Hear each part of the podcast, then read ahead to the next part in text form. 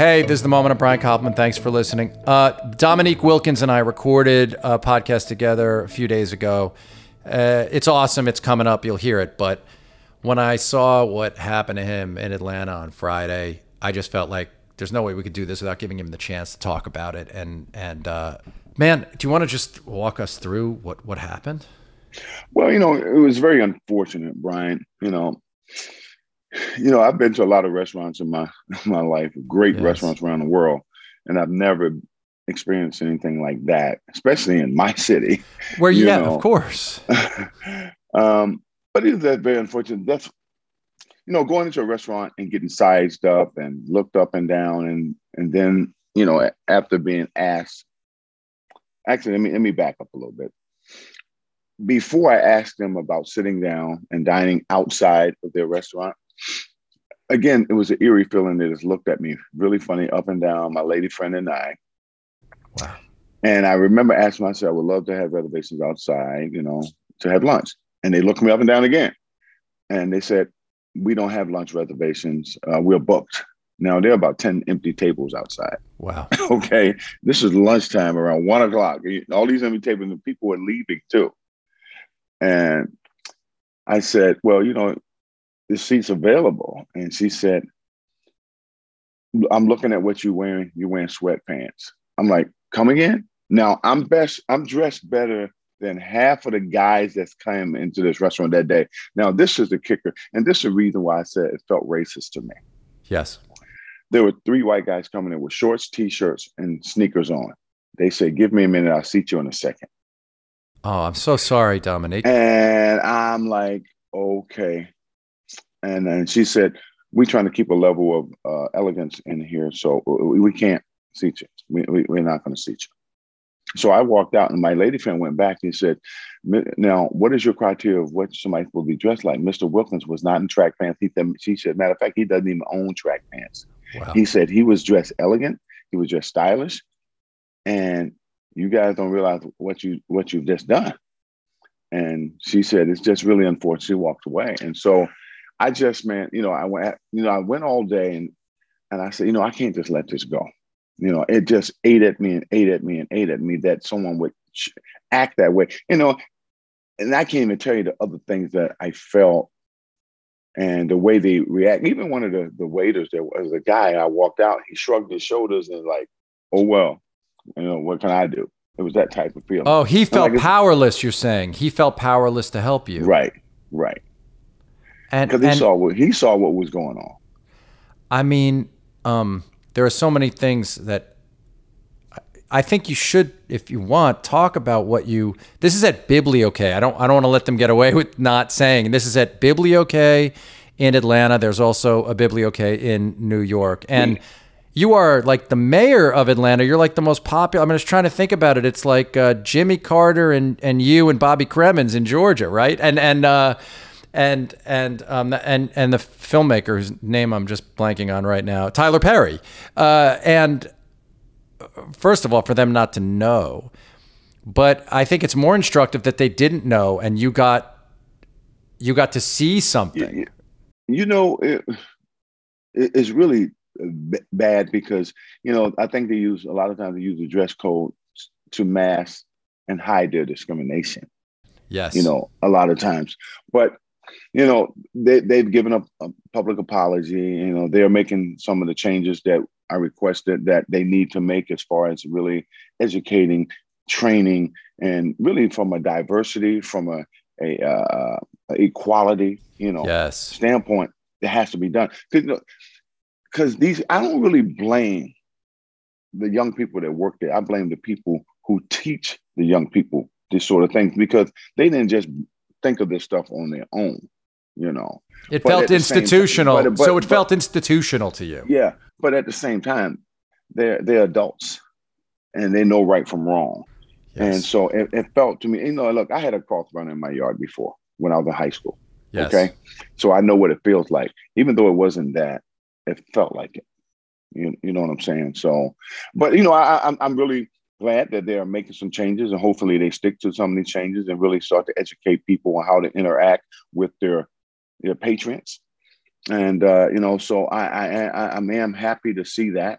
uh, that they are changing, you know, somewhat of their dress code and some of their policies. So that's a good thing, but hopefully we'll see if they stick to it, you know, because, it, you know, it, you can't, you, you just can't let stuff like this roll off your shoulders. You got to hold people accountable for what they do, because it wasn't about me. It was about the people who look like me. Yes. And so, you know, I I had a, a, a white lady who sent me a message, a sweet message. It was really nice. And she said, we want to thank you for standing off, standing on the wall for people who can't stand for themselves. Yes. You're their voice. And so, and I said, you know, we have a, a responsibility to hold people accountable when they do things that's not right. Because, you know, a lot of people spend their hard-earned money going to these establishments. I think you have a you had the responsibility to treat them patrons like you want to be treated. Yes. You know, because because otherwise, why are we why are we coming to your establishment, patronizing your place, and we're not appreciated? You know, and I'm like, in you know, in my city, you know, I said, first of all, no one should ever be treated like that. But I'm like, me in this city. Well, that like shows. That. I'm like, I'm like, really? Well, that shows you how, how how deep the racism went, right? Because they they in fact they, to my way of seeing it, and obviously I know nothing about this compared to you, uh, but it, it seemed to me they couldn't even see you or Dominique Wilkins. All they saw was a black man standing there wanting to eat in their place, dressed in a way they decided they didn't like. Well, I tell you, the the manager, because we asked the manager, he never came out during the time I was standing there. So I left, and then I see an interview. He, you know, after, you know, I kind of went public with this. He said the reason why they didn't let me in because of I had track pants on. But this is the kicker. The manager never showed up. He never saw me. I never saw him. So how do you know what I had on?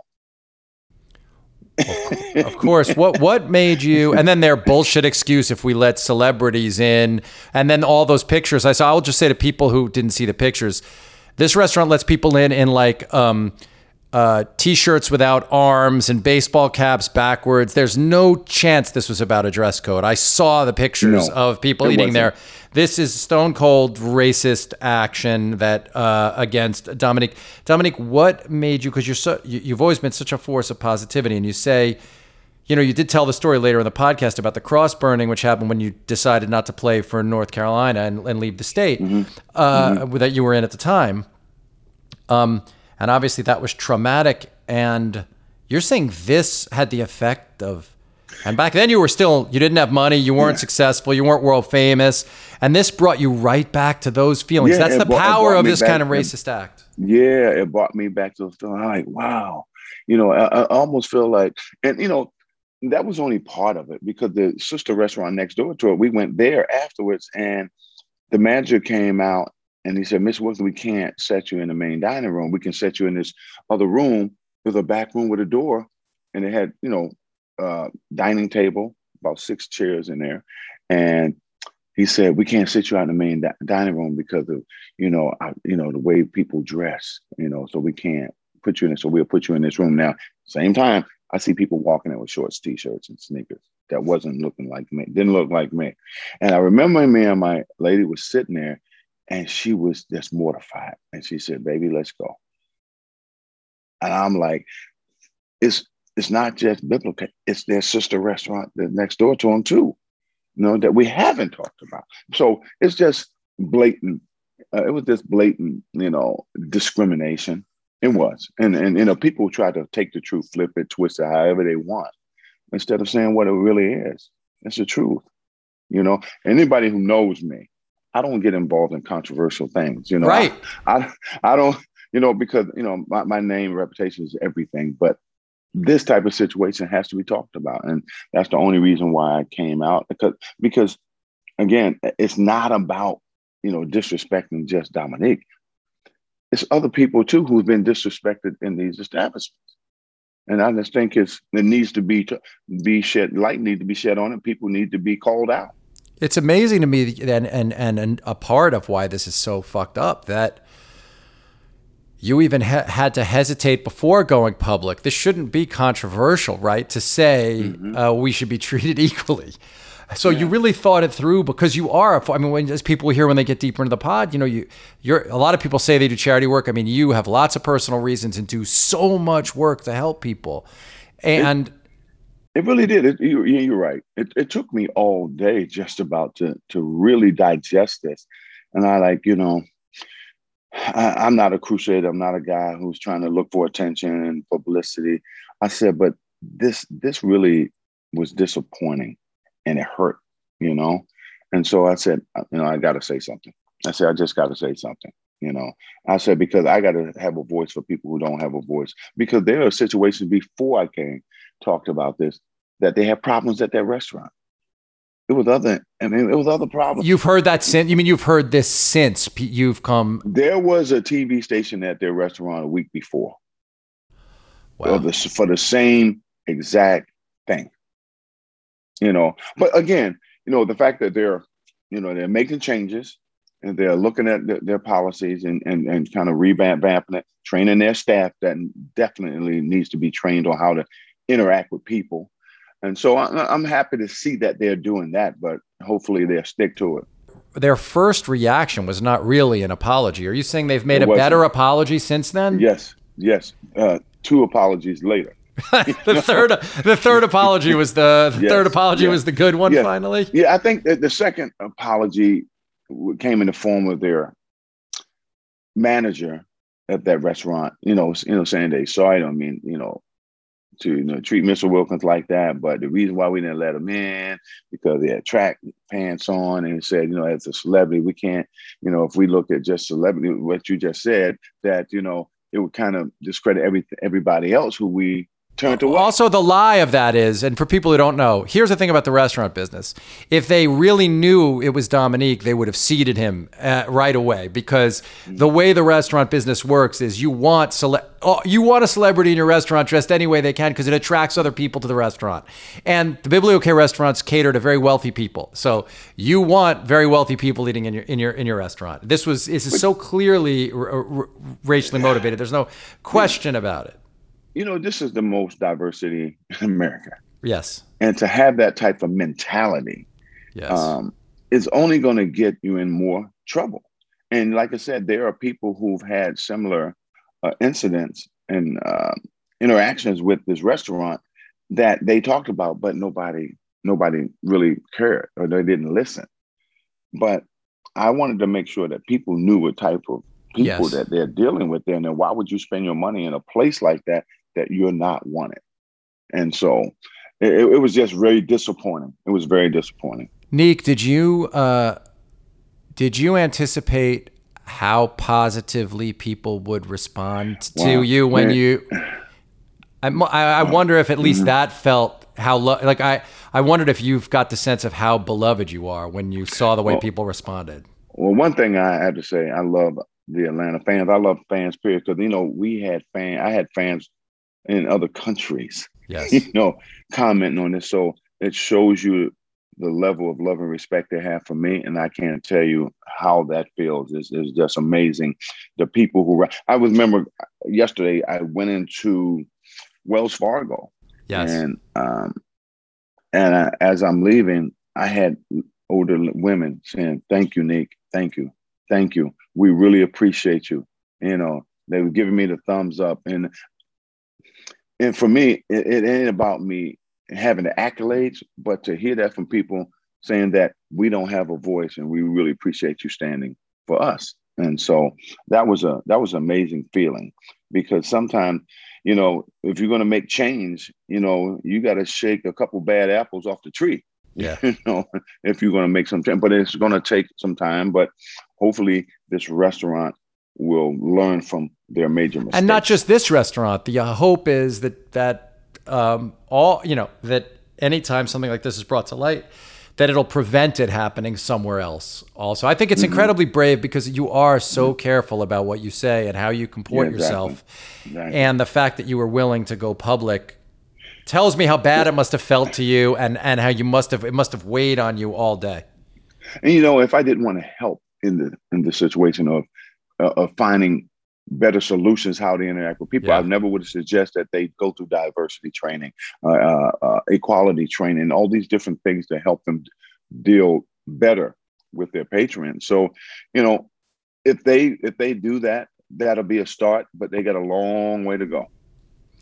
That that that makes sense. We all have a long way to go. All of us have unconscious biases. All of us don't know the ways in which we react, and we react thoughtlessly and too quickly. And it's uh, great that you had the presence of mind also not to react and make a huge. I mean, I, I will tell you, I can't even imagine the way that uh, I would have wanted to feel in, in in your shoes. And I'm sure you wanted to make a whole big thing out of it, and you waited, and I'm, you know, you could have reacted many different ways. And instead, of course, as you always are, you were a total gentleman. And even what you wrote was completely, you wrote, I, for me anyway, I read it and I was like, I'm blown away. So as I always am by you, Dominic, just so impressed Thank with you. the I way you, ha- well, it's true. I mean, you just handled it better than I can even imagine. And it, once again, it's on you, right?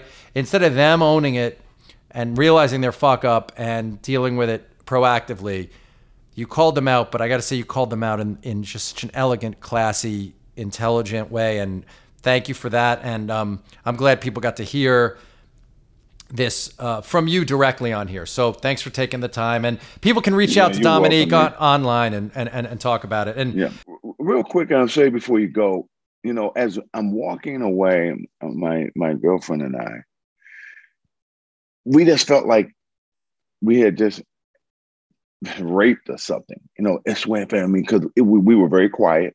We didn't talk to each other. Then we said, we can't, we can't let this go. What they did was wrong. I mean, we felt like some, it, something was stolen from us. That's what we felt like. It was, it was just an unbelievable feeling that I haven't had since I was in high school. And so, you know, and she was actually in tears, you know, and I, I think I was more pissed off about that, embarrassed about that, than even them not seating me. Just to see her with tears in her eyes.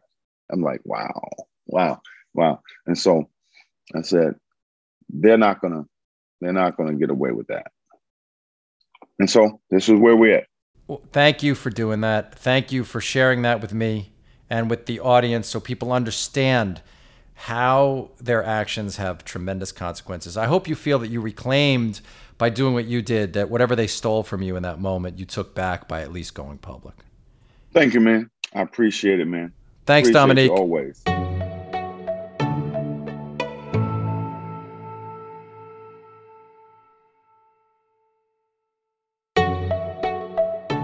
Hey, this is The Moment. I'm Brian Koppelman. Thanks for listening. Uh, If you would have told seventeen or eighteen-year-old me that I'd be talking to Dominic Wilkins someday, uh, and I would know the man, I would have not really believed you. But I'm so excited to talk to you, Nick. We we referenced Dominic in season one of Billions and how much we you could tell from the reference that we were fans, and we got in touch on social media, and then Dominic came and did a cameo for us, and and has a lot of the members of our cast actively support Dominic's charities, and and we're all um, interacting all the time. So and and and look, Dominic, as a way of introduction, even though everyone knows who you are, I mean, you know, you're one of the greatest basketball players who ever lived, one of the top fifty. You are uh, a Hall of Famer. You are you led the league in scoring multiple times, multiple time All Star, every kind of basketball award somebody could win. You win. You're also uh, a global citizen. You're uh, somebody who's made the world a better place, and um, still involved with the Hawks. And I want to talk about a whole bunch of stuff with you. So thanks for being here, Dominic. Hey, man, thank you. And first, I just want to say, really, thanks to you for having me on Billions. I felt like a movie star when I was on your show. So it's one of my favorite shows to this day. So just want to thank you for having me on your show. Uh, we had the best time, man. You were great. That was... um. That was a super fun way to introduce that character and of Mike Prince, really, and um, getting to shoot hoops with you was amazing. So here, here's where I want to start, and uh, because it was fun talking to you the day you were on set about the differences between the game, the N B A game when when you were playing and now, and and the differences how the players saw themselves. But I want to back up even further, and I, I was thinking about this, and I was thinking that like you and your generation, you you're like uh, you're like a superhero to, to me. But I think part of the reason, yeah, part of it is I was like a seventeen-year-old kid or whatever. But part of the reason I think, and I want, is that we saw you as like a finished product be, because it was before everybody's practice videos were everywhere, before the internet. So like, do you think it was healthier to come up at a time where, until you were a senior and in those national all-star games, you were able to have a kind of anonymity? And uh, like, do you think the kids today lose something by not being able to workshop and become who they are in, in private? I, I think to a certain extent they do. I mean, we grew up in the era where, I mean, it was just truly hard work where guys really competed. They really uh, looked forward to playing against the greatest players. And for me, I just feel like in that era, it was the greatest ever, because some of the greatest players that ever played this game every night played in the, in the eighties era. And it just helped shape you as a person as well as the player. So for me, it was, man, a, a darling time to be a part of the N B A. And and what about the the before college, when you were in, in high school? Can you talk about one thing that, like, yeah, some documentaries talk about it, but mm-hmm. how, like, there was no coaching. Like, I'm thinking about now the way all the top kids get this, like, personalized coaching uh, from all sorts of, like, tutors and advisors and people. Much, man. Oh, it's so much. I think it's too much. It's overkill. You know, I mean, you got guys have four or five trainers. Right. You know, I had one guy works, you know, all the time. And usually we worked out with ourselves. You know, guys, you know, we made a commitment to, we meet a gym this day, we're going to meet another gym this day. And that's the only way you can get better as a basketball player. You got to play the game, play the game, play the game. You know, you can do all the weights and stuff in the world, but if you don't play the game to get better at different aspects of the game, how can you get better? And was that like, was that like a real conscious, like at what age do you think, do you remember, like at what age did you think to yourself, I can get great at this? Like I can actually, I could maybe be a pro. Like when did you start thinking about that? Well, you know, actually I started to think about that. Oh man, believe it or not, when I was twelve years old. Really? And I'll tell you why I say that. I say that because I remember coming home one day, coming home with a friend of mine, my mom sitting on the steps, she's crying. And I said, Mom, why are you crying? She said, well, we don't have anything to eat today. Oh, man. And I said, you know what? Stop crying. One day I'll make you rich and you'll never have to wait or, you know, feel sorry or anything like that, because you'll never be hungry again. I remember saying that. And I worked from the time I was twelve to the time when I was eighteen. I bought my mom her first home. And out of all the things I've accomplished in my life, that's the thing I'm most proud of. That's the thing I'm most proud of. Because my mom raised eight kids. Oh. Eight kids. Where were you? Where did where did you fit in in the eight? I, I grew up in Baltimore, Maryland, and I was next to the oldest. I had a sister uh, a year older than me. But I've been a man in the house since I was twelve years old. I've taken care of my family, believe it or not, Brian, for over forty years. Right. Over That's unbelievable. Years. Yeah. And so, you know, it's been a, it's been a, it's been a, it's been a long road, but the road has been hard in the beginning, but you know, it, it, it was worth it because it helped build character in me, helped build respect and appreciation. So, Did it you know, feel like a, a burden to you at the time, or it felt like an uh, like uh, you were honored to try to do it? I felt like it was my responsibility, it was my duty, and to take care of my family, because I saw how my mom worked so hard to take care of us.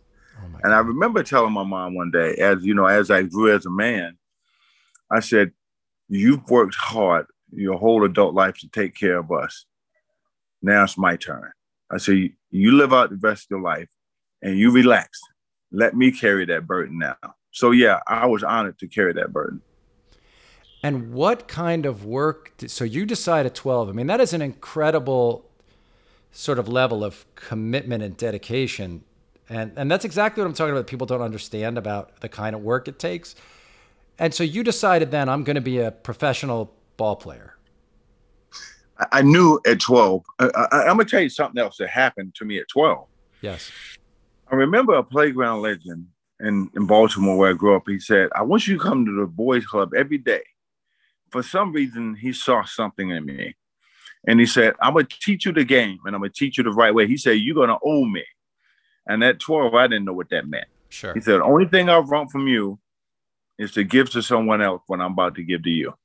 Really? And, yeah. And um, I remember for about a year going and working out that place for him. He taught me so much. And he gave me the courage to leave home when I was sixteen. I left home on a Greyhound bus when I was sixteen and moved to North Carolina. I got discovered on the playground the next morning because I saw some kids playing basketball and I went out and started playing with them. What do you mean you got discovered? Well, when I got off the bus, I saw some kids playing basketball, so I went over and started playing with them. Yes. But after I finished playing, I'm sitting on the ground. This older gentleman comes. He said, hey, son, you live here? I said, I'm not sure yet. Right. And he looked at me. He said, uh, well, where you going when you leave here? I said, I'm not sure yet. And he said, come go with me. And I don't know why I went with him at that time. He took me to his house. He showed me a bedroom. He showed me a kitchen. He said, you can have all this. The only trade-off is you got to play for my high school team. He was a high school coach. And that team went seventy-six and one in three years in the right. state of North Carolina, which to this day has never been uh, any record better. What made One you pick... One of the most celebrated ones in history. That's incredible. What made you pick North Carolina when you got on the bus? What was your plan? Well, my mom and my fa- uh, father's family was from North Carolina, but I had no idea where I was going to live. I didn't live with them. I lived with my high school coach. Wait, did you go who, there because you thought you would um then be in state to go to one of the Carolina colleges? Well, I told my mom, I told my mom I was leaving to go to North Carolina, and ah. she said, "How are you going to go to?" I said, "I don't know, but I'm going to go." And I had one bag when I left, and I knew I probably couldn't stay with my mom's family. I couldn't stay with my dad's family, um, so I was trying to figure it out on the fly. And by the grace of God, you know, I met the high school coach the day I got there. And by that time, when you were sixteen, were you already really dominant player? Did you were you dominating at your home high school in Baltimore already? Were I, you you never you won't believe this. When I was sixteen, I was the only one in the neighborhood who could dunk an eleven and a half foot goal. Right. It's at, at, at they said, "Oh, he can't do it. He's too small. It's too small." It, it, and you know, the funny thing is, you know, when you watch my documentary, you take all those people who witnessed it, who who was around during that time to validate all the stuff I'm telling you, because a lot of stuff was hard to believe. Well, you know, I remember when you came into the league, though. I mean, I, I I I really remember the way you played, so I completely believe what you're saying. But was uh, were you not getting scouted uh, in the high school you were in? Was it not a big enough high school oh, or something? Yeah, yeah, no. Well, I, again, growing up on you know in Baltimore playing playground basketball, everybody played playground playground basketball. But when I went to North Carolina, I got recruited, you know, after my first season. Right. I got recruited by every school in, school in America. you know, I mean, because yes. that's how good we were, and that's how determined I was to play the game. And so, I mean, if you know my story, you know, and back then, if you're a great player in the state of North Carolina, yes. you don't leave the A C C. Right. No, of course. It was yeah. law. It was just a lot. And I was the first one to kind of buck the system. And I right. went to the University of Georgia, and all hell broke loose. They went from loving me to hating me. I remember I remember being in my house. And by this time, I was getting death threats. Why? Uh, because I made the decision. Because you weren't going to go to U N C or N C State or something? Right. Yeah. Right. Right. And so I had originally signed eleven ten with N C State. Right. So when I decided to go to Georgia, they poured paint on my mom's car, bust windows out to our house. I got all F's on my transcript, and I had a cross burning in my front yard. Every part of that sends a chill through me. And you're just I, a kid, too. You're a seventeen-year-old, yeah. eighteen-year-old kid. And, you know, I remember being very frightened when I saw that, but I went to be from being very frightened to very angry. Right. And I just wanted, and when I saw that, I just wanted to fight somebody. You know, I want, I mean, I was just that angry that they could do that to me for what I did to that, that town, brought them back to back state titles. And that's that's how they repaid me, by trying to destroy me. Wait, they really fucked up your transcript like that? They really put yeah. F's on your because transcript? Of my, because of my cousin was a principal in the school, he got my grades right, you know, so. And I was, was your coach, was your coach mad at you, or was your coach understanding, the guy you lived my, with? My, my my coach actually loved me. I was like a, like a son, you know, I was like a son to him, you know, and the only thing I regret that I didn't go back to see him, because when I left, Norway, they ran us out of the city right. at night at twelve o'clock, my whole family. I didn't go back for thirty years. Wow. Really? I didn't go back to my hometown for thirty years. Could, did you never play N C State when you were at Georgia? You must have played them, no? Well, when I left Georgia, went to the pros, my college team played in the Final Four against North Carolina State the very next year. Right. Yeah. Yeah, but not in, yeah. not in. That's North. Usually I how it you, happened. I can't believe you were away for, for that for that many years. That's that's nuts. When, uh, how much younger than you is Gerald? Gerald is how much younger, Gerald? I mean, it's eight of us. You know, you lose track of everybody's age. But how many know? behind you? How many kids behind you was He's he? He's about see, let's see, one, two, about four.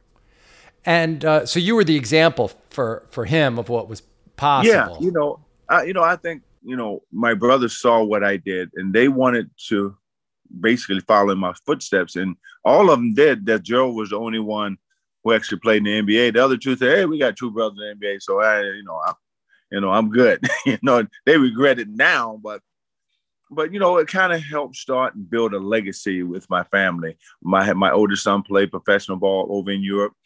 My youngest son is the one. He's six. He's um fourteen. And he's six seven.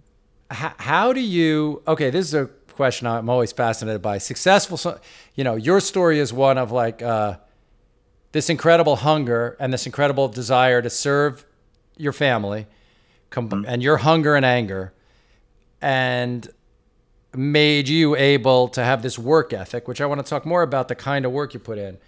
But your son's the son of a rich and famous man. And it's much harder when you're the son of a rich and famous. It's easier. Life's easier, but it's much harder to be hungry when you're the son of a rich and famous man. Yes.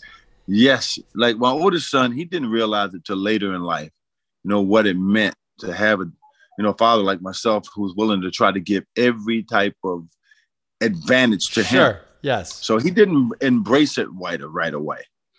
My youngest son, different, because, you know, the youngest son always trying to be better than the older son. Sure. And he is as hungry as you can get as a young man. Because he told me one day after he watched my documentary, I remember him saying this. He said, you know something, Dad? And he paused and he said, I'm going to be better than you. Wow. And I said, I said, son, as a father, that's my hopes and dreams. I said, but I got to tell you something. I said, we were some son of a, you, you, you probably, you, you probably know exactly what I said to him. I said, but. I said, but you have a chance. If you half as good, you have a chance to make more money I ever made. Right, of course. Yes. I said, you living in that time where, you know, you guys become multi, instant, multi, multi millionaires, you know. I said, so you, you got to embrace it, take advantage of an opportunity, son. And if this is something you really love, you got to put in the work. I said, because I put in the work. I said, I always believed that I had to be better than the next guy to be successful. And I remember family members used to tell me that I would never be anything. This when I was very young, I would never be able to go to college and play ball. And uh, I remember telling them, I said, I may not make it, but I'm going to die trying. I said, so I'm willing to put in the work. And I did. So when, when I went to high school, it went from, you know, them saying negative stuff, saying, oh, that's my nephew. Oh, of course. You know, you know, of course. That's my friend. That's my blood. Know. Yeah, that's my blood. Yeah. But my thing was this. Never tell people I told you so. You let your talent, you let your success speak for you. You don't have to say a word. Yeah. Uh, that's yeah. That it's funny, right? Michael Michael has a different attitude about it, as we saw in his Hall of Fame speech versus yours. But, yeah. uh, right, everyone has a different way of looking at it. Yeah.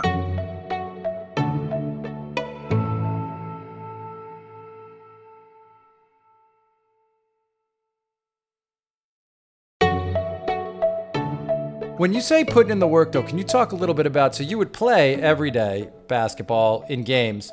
How'd you do things like work on your handle or work on your moves? Like, I don't think people understand the amount of time. Can you just talk about the amount of, like, thinking of what you want to do, noticing the stuff you need to get better at? How did that mm-hmm. happen before there was all that coaching?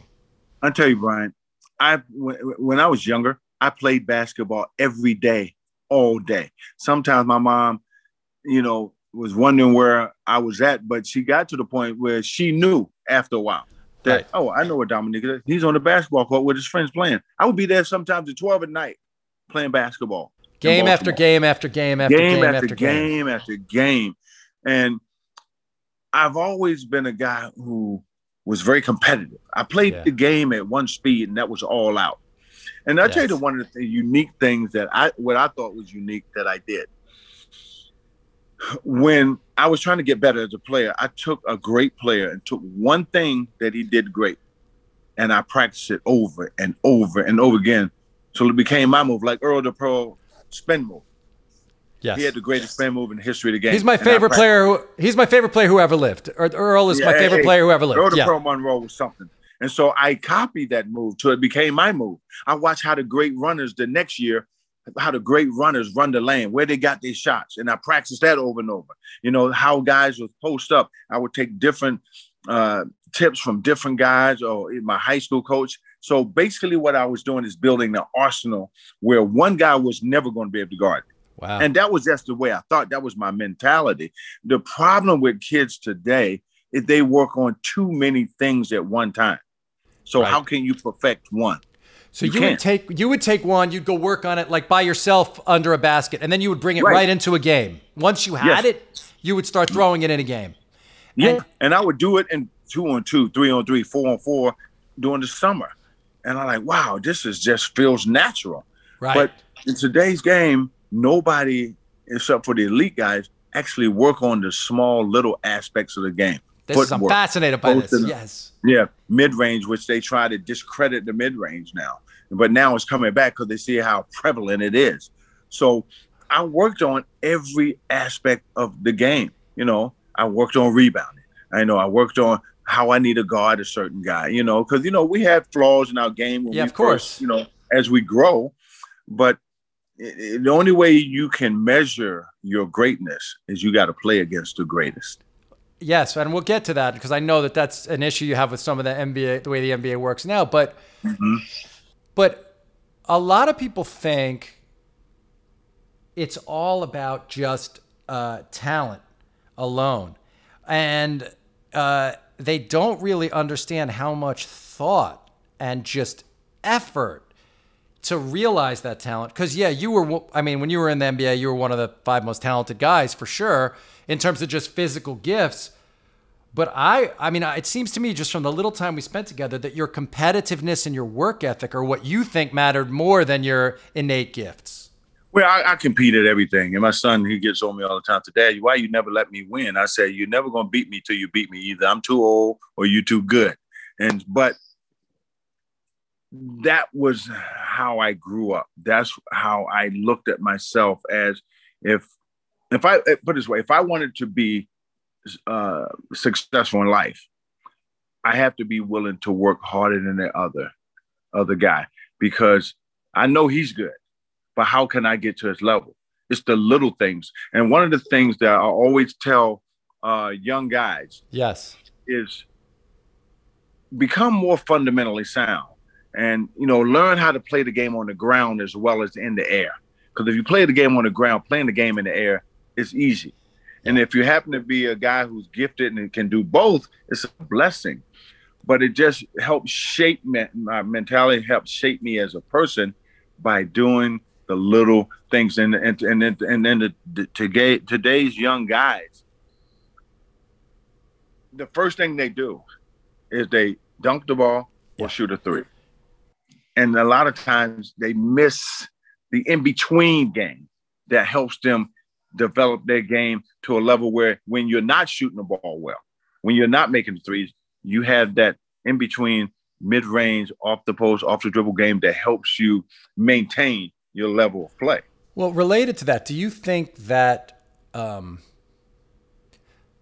the way that you would, I mean, I was really thinking about the fact, I think you missed Pete Maravich by one year. I think Pete left by one year, but you played against the greatest scorers of all time up until Steph. And Le- I mean, you did play against, it seems to me like you played against Larry and uh, you played against uh, Gervin and David Thompson. Like you played against monsters, right? Like the Jordan, uh, you, you, you Malone. You make, a great, you make a great point.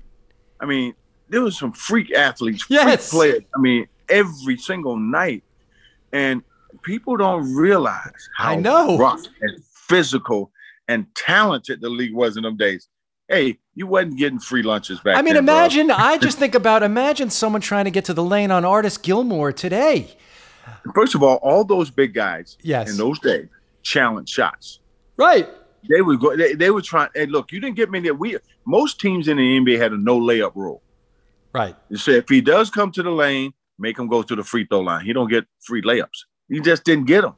You just yeah, didn't. I mean, after, and I, you, and, I, and I tell you too. You talked about Pete Maravich. When I was in college, my last two years in college, Pete Maravich used to come and train me and work wow. out with me. I mean, he took a he took a liking to me, and he got me ready for the pros. And then I had Maurice Lucas, the great right, enforcer, of course, of course, yeah, who helped me with the toughness. So when I went to the N B A, I was like, man, this is easy, you know. I, all right, I got to ask you some Pete Maravich questions because he's so fascinating to me. When you were alone in the gym with that guy, if that guy played, this is the question. Like, you know, if you remember at the time, he was a very controversial figure. Like a lot of N B A yeah. purists hated him, right? They would mm-hmm. choose Paul Westphal over him or some shit. But mm-hmm. uh, it, I always feel like if he got to play in an era that allowed for that kind of free expression with the three-point line, I feel like he would have been considered one they'd of the have best. To, they'd have outlawed him. Right. I mean, where uh, area where you can't touch him and the freedom of movement. That's what I'm asking. I mean, I mean, you look at, you know, a guy like myself, and even though Jordan scored a ton, a ton of points, if we had the freedom of movement where you can't touch us, and we love physical contact. Right. I can't tell you what we'd have scored today. Well, but it's funny that every generation, I was watching a Wilt Chamberlain interview, and he was talking about Jordan, and he was saying, you know, uh, we wouldn't have let Mike do what, in, in our day, we wouldn't have let Mike do what he did. And then you guys talk about, well, we wouldn't that. let Steph. And, but then you guys are like, we wouldn't let Steph do what, uh, you know, we wouldn't let these young guys do what they do. So it seems like each of these generations feels like the new generation has it a little bit softer with the rules and stuff. Well, well, you know, back in those days, you know, any guard, it didn't matter if it was Steph or Isaiah, they would say, look, don't bring it down the lane. Right. Don't bring that stuff down because them big guys took it personal. If you tried to show them up and embarrass them, they took it personal. You know, yes. so it didn't Wes matter. Un- yeah, Wes Unseld would send you into the uh, Wes Unseld wasn't kidding around. When Michael and myself included first came to the league, you know, Michael first year, man, they would taking them out of the air. I mean, right. they would. I mean, if you watch The Last Dance, yeah, that's how every all all the teams play. All the teams played that way.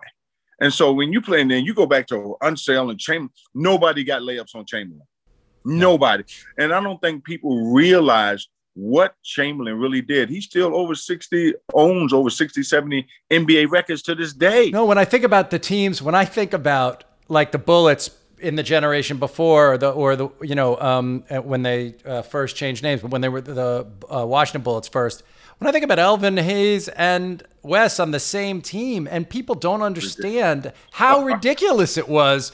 And they don't, you know, it's a weird thing to me to watch these players all be kind of like, like when when Hayes died, like like, like kind of washed away. But I, what I remember the the eyesight test is, you know, that guy Elvin Hayes was like you, as you, good as you could be. You, you know what the people base it on now? They base it on numbers, and they don't base it on just few talented basketball players.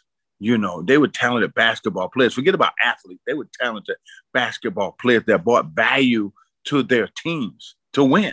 Yes. I mean, you got names, household names, man, that they don't even talk about today because I think a lot of times they think, you know, the league started, you know, twenty years ago or something, you know. Yeah. But, you know, I don't take anything from anybody because, you know, everybody has, you know, their time. to do what they do. But I just hate when they discredit our era. Yeah, and you too. see it time and time again. And, you know, and to, if you really go back and educate yourself and look at what a lot of these guys done. Well, yeah, I try to put in my head, I try to put George Gervin or you in today's game. And I like, those are two players that I think would be dominant in today's game. You could, first of all, you couldn't guard George Gervin. Right. You couldn't guard the Iceman. I don't care what anybody, you could not guard the Iceman. No way. I mean, I've seen a lot of beautiful scores, you know, LeBron, Michael. I mean, you go down the line. I've never seen anybody score the way Iceman scored.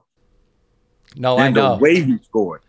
I mean, it was a beautiful – I saw him get fifty-four in the second half of a game because the guy pissed them off. Right. You know, and and, a, and, and without the conditioning, I mean, I like to think about it too, is that your era did not really know about physiology the way that they know about the body now, right? So guys – I was thinking, like, you know, guys were smoking cigarettes at halftime sometimes back Cigarette then. Cigarettes and drinking beer at halftime. Right. This beer out the cooler, you know. And I came in the N B A, I'm like, they can drink beer? Right. I'm like, are you real? And so it, that was a, a – man, we had a guy that at halftime, before he go into the meeting, he's smoking a cigarette. Yeah. A, but you know what they were? They were hardcore men. Yeah, they were hardcore. Those guys – They were hard. Yeah, I mean, guys like Bob Lanier, you know, guys like Robert Parrish. I mean, you know, they would, them old cats were old school, hard knock guys. You know? Yeah, I mean, that's I mean, not Marvin to mention Webster. Marvin, that's not to mention Marvin Barnes and, you know. Oh, oh I mean, hey, listen, listen. When you talk about tough guys. Oh, forget about it. I mean, no kids don't know about Marvin Barnes. I, but let I me ask you a question. Into, I, if won't you would, even go in, I won't even go and compare it to who's the toughest, because if I start, he would. He would have a lot of guys shaking in their boots. Well, yeah, I was thinking about all that controversy when, who was it? Um, Double Zero had the gun in the locker room. And I was like, Marvin Barnes, you probably, every shoe he took off probably had a fucking pistol in it. Oh, you know? Yeah. You know, and, the one thing you couldn't do, I remember, I forget who it was, uh, who wanted to go in the locker room, was in L A. Man, let me tell you something. If a guy would have come over to our locker room, yeah, we'd open the door and let him in. And locked the door behind him. Oh, from another no. team. You mean if a guy from another team tried yes. to show up in your locker room? Yeah, well, that, that yeah. would never happen. Never yeah.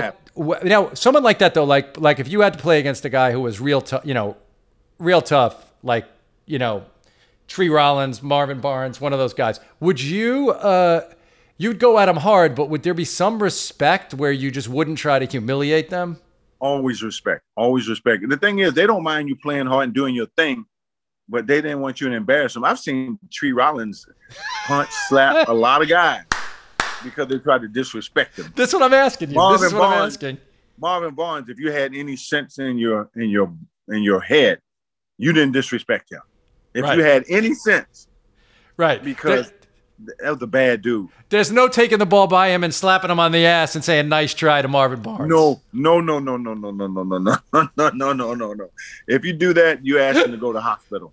Yeah, to the hospital. But that's the reason I'm bringing it up is like, you said this to me um, when we were hanging out that day, and, and you said that it bothered you, or you felt like the guys, you almost said like you felt like the guys were depriving themselves of what it felt like to go against some motherfucker that you hated on the court. And like that these rivalries against the best players, you felt it made you...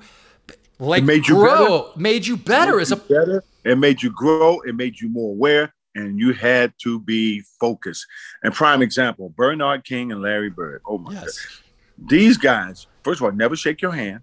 Never shake your they hand. Would, Either one of those guys. They right. would. They would look at you like you stole something from them. They ne- they wouldn't speak to you. Right. And if you weren't ready to play, you got embarrassed. Right. Period. And so they, yeah. you had to be willing and able to match their will. And if you couldn't match their will, then you'd have had a long night. Did you figure that out? Like your So were there some games like rookie season where where those guys pulled your shorts, basically, where you were like, oh, shit, I went out last night because I'm in Boston or whatever? And listen, I figured it out after my first probably fifteen games. What happened? Yeah. One of the games I played Doctor J. Oh. Larry Bird is six ten, Worthy is six ten, Cummings at six ten. I had to go through Larry Nash, Marcus Johnson, yeah, okay, Mark Aguirre, yeah, you know, Orlando Woolridge. I remember you know, every one of them. Yeah, of course. Every single night. And all them guys getting twenty-four, twenty-five a night plus, you know. Bernard King, you know. I mean, it, it was insane, the guys that I had to guard. And, and But I quickly learned that I know they, you know, want me to worry about them, but I'm going to make them start worrying about me too. So right. It was a mutual. Well, like that respect. First game where you lit up Larry Bird and then you earned his respect and stuff. That's, you know. Man, I, let me tell you, Larry Bird kicked my ass the first game because, you know, he wanted to show the rook, hey, you know, this is a man's league. Right. And he was talking to me while he kicked my ass. You know? I love that. But that's the only game he ever talked trash to me because he respected me because he knew that I was going to keep coming. And right. So we built a mutual respect. Even though we never shook hands or we never talked, we respected each other. And to the, you know, Larry and I has talked about that a couple of times. And really is one of the coolest guys that you want to meet. You know, he's a quiet, laid back guy. But Larry is a real cool guy, man. I, I enjoy having conversations with Larry. Well, and do you think that that's, I mean, I've been th- this, I was thinking about this this morning when I was thinking about what I want to talk to you about. It's like, um, it, it seems to me like, cause you guys all competed so hard that then when later you could become friends with them, it meant something because you'd like put in all this sweat against each other. Whereas now everybody is so friendly and they're all in each other's business all day long. Whereas you guys, it seemed like when you finally could come together and have a beer because it was ten years in and it was like, all right, it, I imagine it was like, man, it's good to sit with you. Most most of the guys that I competed against, we never talked to each other. We never, never shook hands. Outside of Clyde Drexler, he and I were very good, close friends. And and we would go out to dinner after we played, but nobody else I did that with because I didn't want anybody that I played against to get that close to me, and neither did they. But the the the biggest satisfaction that all of us get, the fact that when we all meet together, be it at All-Star Weekend or at the Hall of Fame, yes, and all yes. the old guys sit down and talk, and the conversations, man, are amazing. Like Karl Malone and I, through my whole career, we never talked to, we didn't talk to each other for over twenty-five years until one All-Star game, and I cracked a stupid-ass joke. And he said, Neek, I didn't know you was that funny. I said, yeah, we thought you was an asshole. So it broke the ice. So it broke the ice, and we we laughed about it. And now we're like brothers. Oh, I mean, but because we we enjoyed the stories. You know, we look forward to that. And so we built the kind of a family atmosphere with, between me, him, and Clyde Drexler. And so um, I enjoy the times I get to spend with those guys. Yeah, it, and it is, uh, man, just thinking about the way he and Stockton were able to do what they did together for so long. And that is so rare now where these two guys can stay together for that long and do the thing. I mean, do you feel these guys are depriving themselves of something by by becoming? I mean, I imagine, I imagine part of you is very proud of the players taking the league and making it their league. But I imagine yeah, part of yeah. you feels, but I imagine part of you feels like, when you make yourself the general manager, maybe you're depriving yourself of the ability to know you defeated everybody on the hardest terms possible. Well, one thing I will say, and I'm really proud of these guys today because they have taken their own destiny into their, into their hands, you know, and, and they have every right to. We didn't have those rights and uh, and, of course. and opportunities to do those things. So, hey, man, I, I applaud these guys for doing that. That had nothing to do with competing. You know, that's that's that's everything to do with taking care of their life, their family, their destiny. And basketball is a part of that. Playing the game is a part of that. And so, you know, for what these guys have created, I mean, it's it's a wonderful thing. It's a wonderful thing. I just like to see basketball as a whole compete more against one another on, on a on a very professional level. That's why I like that. And, and, and that, look, people can say what they want about LeBron. But one thing I would tell you about him, he makes no excuses. He takes no games off. Yes. He he yes. just comes and plays and kicks your ass, period. Oh, oh yeah, I think he's no, I, I do think he's probably the second best player who ever lived. I do think he's he and I would put Kareem up there too with Jordan and him, but I do think he's as good as there's ever been, other well, than Mike. Well, I, well, I it, it, it, yeah, you got a you got a group of guys. You got a group of guys at the top. You know, I don't get to comparing who's the greatest, this, that, that. But when you got guys who approach the game like LeBron, yes, and played the game the way he's played it for seventeen years, and still like he's gotten better up until his injury, you got to put that guy in the conversation with the greatest to ever play because he is. He is. Yes. So when, when you know, and I that's agree, why yes, I, that's why I respect him and enjoy watching him play because of the way he is and the way he approached the game. Man, he's one of those guys that really, truly loves to play the game of basketball. Yeah, you can feel that, and I, yeah, a friend of mine who plays in the league was talking about someone else, and he, I'll tell you off the mic, but he was saying the sad thing about that guy is he doesn't love to play, and he was like, he's a great player. He's one of the best at his position, but he doesn't love it. And like my friend was saying, it's really sad to be out on the court with somebody and realize that guy's doing it for all the wrong reasons, whereas LeBron's doing it for all the right reasons. Clearly, he loves. That's why he wins. That's why he wins. That's why he wins. Mm-hmm. And what LeBron gets out of his teammates is respect, because they yes. know he's gonna bring it. They know he's gonna bring it. And if you get yourself in position to fall in line with the way he likes to play, you're going to be successful too, because he makes you better.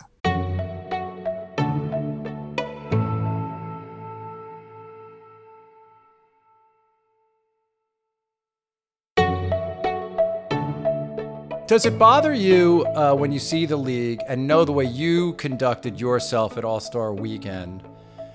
When, you know, I remember the dunk contest that And, and look, I, there's no bigger Michael Jordan fan than me in the world. I just think the world of Michael Jordan, but you beat him in that dunk competition. There's, there's no, just fine. There's no doubt you beat him in that dunk competition. But the main thing is, you don't have to speak to it, but the main thing is you guys really, really competed with each other. We both wanted to win. We both wanted to know who the best was. And this is the thing I will tell you about that contest. No matter who won, the yes. fans got their money's worth. And so, yeah, I thought I won. He thought, I, he thought he won. But at the end of the day, it don't matter, because the fans got what they came to see. Two great players going head to head. But part of that was that even on All-Star games back then, you guys seemed like you wanted to, like it seemed like the chip on your shoulder, all of you, was still so great to win that even on an All-Star game, you couldn't kind of take it off. No, our All-Star games, guys play. I mean, guys play. They competed in the All-Star game. You know, uh, it was no just you get score, I score. It was none of that. I mean, the East wanted to know who was the best. The West wanted to know who was the best. Yes. So, you know, we competed. Plus, you know, back then, you know, we were trying to – everybody wanted the, the, the first place money. Sure, yeah. Well, I was going to – and the scoring title and, like, so – the scoring yeah. title mattered too. I was thinking about like James Harden and uh, and Russ, and I was and, I, and and sometimes it feels to me like I remember that you got disrespected sometimes, Dominique, because people would say, "Well, he's just oh, a, a lot scorer. Of time." And and how personally did you take all that? I took it very personal because they really didn't know me as a player. I never had a big three to play with, and we still went to the playoffs, you know, every year. Right. Unfortunately, the East was loaded. Oh, my gosh. But if you look at the Eastern Conference team, they had multiple great players on those teams. And so people don't really know what I did and the level I did. There's a lot of great players who play today who are great scorers, right? But are their teams winning? Have they been to the playoffs? You know, you know, it, it just it just, it just kills me when they say, oh, that's a score. You know, when I tell people, I say, you know, it's, it's very difficult to score with twenty-six thousand points on dunks. Yes. I said, I said, I was a creative scorer, you know, and I said, well, I played on some very good teams. It wasn't just me. I just didn't have another go-to guy or two offensively that can take that some of the weight off. Do what I would like to kind of giving some of that score, scoring to someone else on the team. Absolutely, I would have, you know, because that would have taken a lot of pressure off me if I could have delegated some of that scoring to other guys, but we just didn't have that offensively. Now, defensively, we were good. Right. We were very good. You were tough. Of course. Did when you look at a guy like Harden getting tagged with just a scorer thing, do you think that that's uh, fair, or do you do you have sympathy for that? Because it's like the same thing they were well, saying to well, you. Well, well, I think it's unfair because he's still, you know, he's getting at nights he's getting twelve, thirteen, fourteen assists. Yes. So a guy who just scores, you know, they're not getting that kind of assists. But more importantly, when you don't win at all, you always get a label. You always get a tag, you know. I mean, you look at other great players who have won a championship, Barkley. Of course. Karl Malone, Stockton, Ewing. Would that that that, that diminish their greatness? No. You Steve know, Na- I mean, Steve Nash. What? Steve Nash, too. Yeah, Steve Nash. But, you know, it's just one team every year going to win. Yes. thirty teams. One's going to win. They're fortunate to win because things went their way. They stayed healthy. And they it's the right time. Yeah, I mean, even Doc, who I'm a big Doc fan, even Doc did have on his team Moses Malone and, uh, you know, Andrew yeah, Toney. Mo Cheeks, Mo and Cheeks Andrew, Andrew Toney, and uh, it was uh, like uh, Caldwell great. Jones. He had, he had some players now. Bobby they Jones. Had, yeah, of course. Doug, Doug Collins at the time. They had really good players on that team who could, uh, you know, pick up the load when Doc needed someone to pick up the load. And no, and, no question. No and so question. I wonder about that. I, I want to talk about just a couple other things before we let you go here. Uh, just a few. How, like, like you're so um, still active in the world, Dominique, and, mm. you know, you're beloved in Atlanta. You're still the most popular person ever put on the uniform. You're, I think even the, whatever the criticisms that some people had when you played about being a scorer, in a way now, everybody knows you're one of the greatest who ever lived. It's not even a conversation or a question. It's just assumed. Uh, the time has done that for you. And the fact that we can still now, you know, you didn't have that in your day. Uh, I could only watch you in your day once or twice a week. You know, if I was lucky enough that you were at a Sunday right. game, right? I mean, otherwise I couldn't watch you. Mm-hmm. Now, or I go to the, you know, I would go to the Knicks to see you uh, and I would see you play against uh, the Knicks. But now people can go on YouTube and they can watch and see how great you were. But I, I want to understand this second part of your life, which is that you're a successful business person. You know, they always talk about athletes who weren't able to keep it together. You've kept it together, raised your kids. You're, you you sort of were able to keep your promise to your family. And as you say, take care of all these people for forty years. But, I, you know, you also have a child with physical challenges. And I'm, I, I, yes. I know that's so yes. important to you. Can you talk a little bit about how that affected your worldview and your new, you know, the sense of mission you have in the world? Well, I mean, first of all, that little girl is, is everything to me. She is my heart because, you know, she's been brought into this world and she didn't ask for a lot of things that she's, she's dealing with. Right. And so I see how tough and how strong she is. And many days, you know, I say to myself, I said, why am I complaining about anything? And I can see her go through some of the toughest, you know, obstacles and changes in her life, and it never makes her sad. And so mm. I don't, I try not to get stressed out about things too much because, you know, when you deal with situations like that, you have that in your family, it changes your, the way you think, you know, and because, you know, if you're, if you're a selfish person, having someone in your family like that would quickly change your mind and change your life. You know, it's because because it just shows you don't have problems. And so, so many people, you know what the thing is, and one of the things we've done with Culture City is that we have come up with, you know, a slogan that no one or no person is invisible. And so we got to look at people who are dealing with these sensory needs, special needs, autism, you know, their lives matter too. And so who's going to stand on the wall for them? Who's going to speak for them? Well, it's going to be us. You know, it's a long road. And I say this all the time. It's a long road, but it's a road we all willing to travel. And so I'm very passionate about that. I'm passionate about healthcare, period. So we, we do a lot in the healthcare space. Culture City with a K, right? To explain what Culture City with a K. Just explain to the people listening so that they can get involved if they want to, because I I do know it's not just words for you. I know how important it is. So take take a second yeah. and explain it. Well, what Culture City? First of all, it's a sensory inclusive organization charity that deals with people who are dealing with sensory needs. And basically, you know, we train. We have professional trained professionally trained people who teach and train people how to deal with people with sensory needs. Because a lot of times when, you know, people get in trouble who have sensory needs, people don't even know they're autistic or they are having those sensory needs. So being a sensory inclusive organization, this is one of the things that we're trying to shed a lot of light on. So we have sensory rooms, uh, maybe over seven hundred sensory rooms around the United States on Carnival cruise ship, N B A arenas, uh, N F L arenas, uh, uh, you know, all over the country, where we teach people how to deal with the, the, these type of needs. You know, we had a situation where we, first of all, we trained the police department, first responders in Salt Lake City, on how to deal with a lot of these issues. A month after this training, there was a kid who came to the police station in Salt Lake, and he wanted the police officer to kill her. Hmm. Well, because of this training, the police said, look, let's lower the lights, put the lights at his feet, let's bring down, de-escalate the temperature.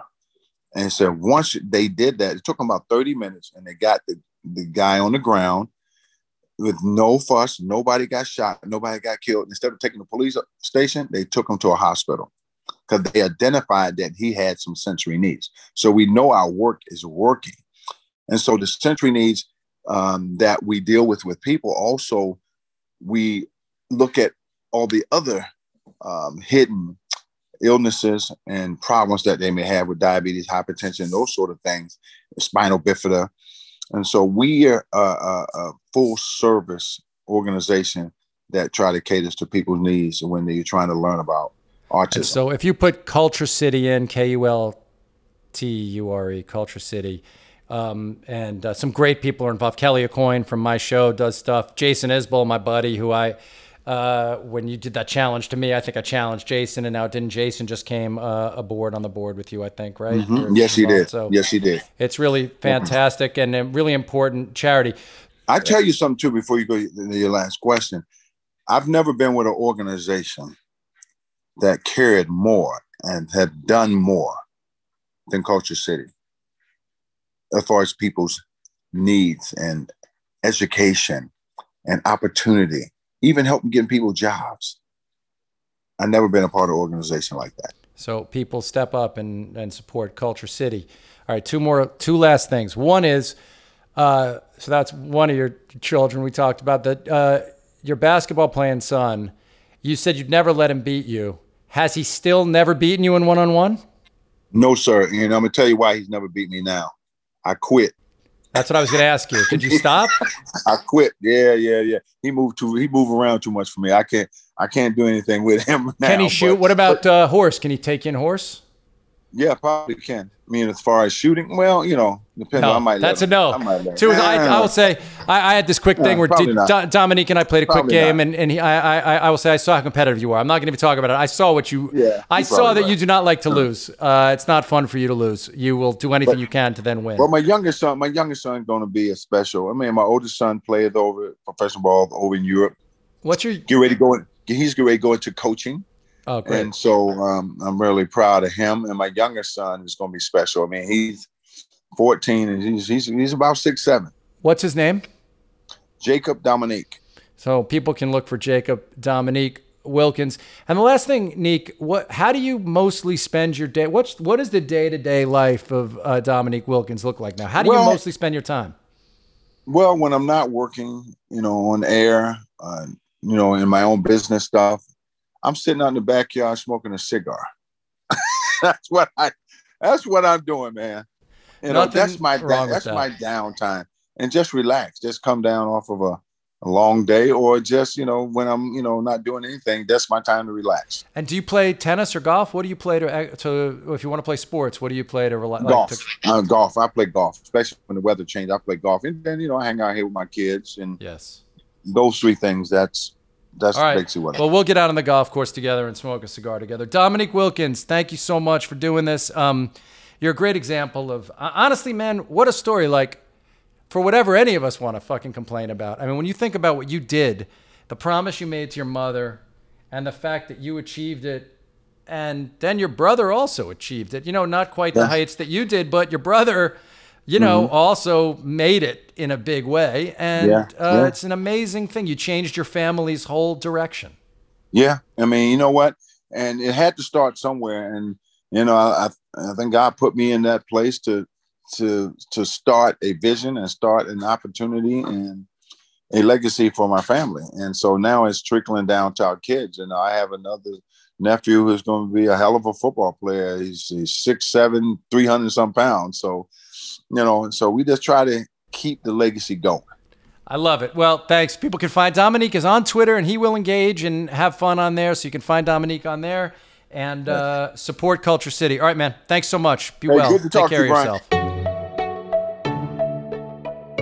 Okay, everybody. So that was the, the podcast. But at the end of Nick and me talking about um, the heavy events, because uh, we're buds, we started talking basketball. So uh, I want to leave you with us talking about, uh, because I don't want them to take, uh, you know, this whole conversation, as Dominique said, he felt like it stole something from him. And normally what he and I would be bullshitting about is the N B A. So here's, here's just two guys talking about uh, the basketball game, which I do want to at least uh, put out here to hear Dominique's thoughts about uh, Trae Young and about the way fan interactions uh, can make a basketball player feel something. So here, listen to that, and that'll be the end of the podcast. If I could just switch gears for one second. So that's the important thing. Dude, I was in the building uh, the other night, and Trae Young is such a bad and hard motherfucker, man. I yeah, couldn't hey, believe what he did. Tim. I couldn't believe what he did to us. It hurt. It hurt so bad. Yeah, he, he he's a gamer. He's a gamer. You know what the thing is special about Trae Young is that now, here's a, a, a little guy with unbelievable talent and swagger, but he has no fear. He loves and lives for the moment. And I can't tell you how how crazy it was when we were calling the game. And this little guy just took his team, put him on his shoulders, and he took him to the to the finish line. But you know what? I was I mean, I'm looking at New York and the way the Hawks played as a team. Yes. They took them out of their comfort zone. You know, when yeah. you look at the way Julius Randle played, man, they took them out of their comfort zone. Well, and so they they couldn't seem to make any changes to get them back on track, even though they had a chance to win. They had a chance to win, but it was a Trae Young show.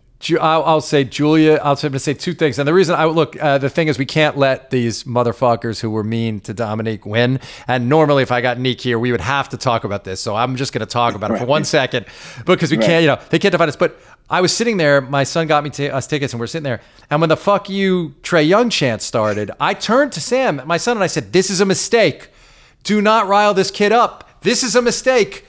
And, and I was no surprise to me that he did that to us. And yeah, but I think Julius, I'll tell you this. I loved how Julius Randle owned it. You know, after the game, he said, "It's on me." I think he's going to come up huge tomorrow night. Well, you know, a big, you know, a star player always find a way, you know, and, you know, he'll find a way to play better. There's no question about that. And so we can't assume that we can have two, two bad games. But, you know, the thing about a lot of times the fans, and it's an old saying, never awaken a sleeping giant. Uh, I I have a I, no. oh oh oh. You have to someday. You got to introduce me to Pip, and I'll tell you this. Then we'll end this. We're done. I made. I learned this lesson. The reason I knew people should not say uh, "fuck you" to Trae Young is the Bulls were playing the Knicks in the playoffs one year. I was up close, and it was after the headache game, and I said to Scottie, "Oh, do you have a migraine tonight?" I was in my twenties, to my own defense. Like, I was like twenty-five. And I said, like, "You got a migraine tonight, Scotty?" And he turned to me and he said, "Watch what I'm going to do." And he went for about thirty-five from that moment on. And every time he scored, he just looked right at me. And I cost the Knicks the game. So I learned that lesson as like a twenty-five-year-old guy. And, I, and I've seen it many times. I've seen it many times as a, as a player, you know, where, you know, I'm having an okay game, and then, a, and then a fan says something, he pisses me off.